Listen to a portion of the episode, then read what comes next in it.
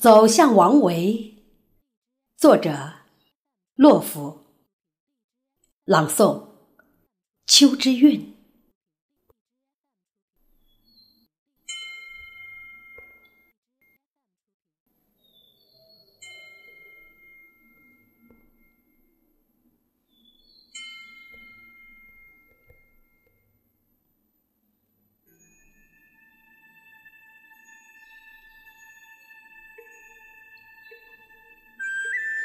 一群瞌睡的山鸟，被你用稿纸折成的月亮悉悉索索惊起，扑翅的声音，吓得所有的树叶一哄而散。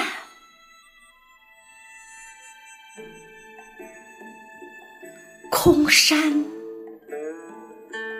去无人迹，只有你手抚涧边石头上的尸胎。哈哈哈哈哈啊，都这么老了，满谷的春花依时而萎。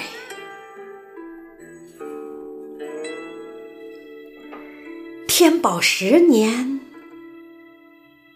十二年，十五年，生的，死的，闲的，自在的如后院里手植的那一株陆葵。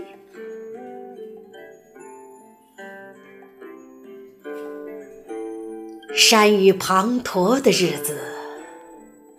教书，坐禅，饮一点点庄子的秋水，或隔着雨窗，看野烟在为南山结着发辫。偶尔，悻悻的回想当年为安禄山所植的种种不甘，一天。便这般琐琐碎碎的，或立，或坐，或执笔而起，及至渡途的落日，被船夫一篙子送到对岸。院子的落叶一宿无雨，晨起。俯首独叠于终南山下，突然在溪水中看到自己瘦成了一株青竹。风吹来，节节都在摇晃，节节都在坚持。我走向你，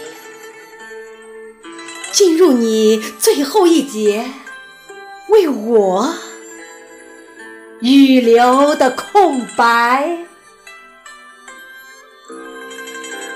进入你最后一节为我预留的空白。哈哈哈哈哈。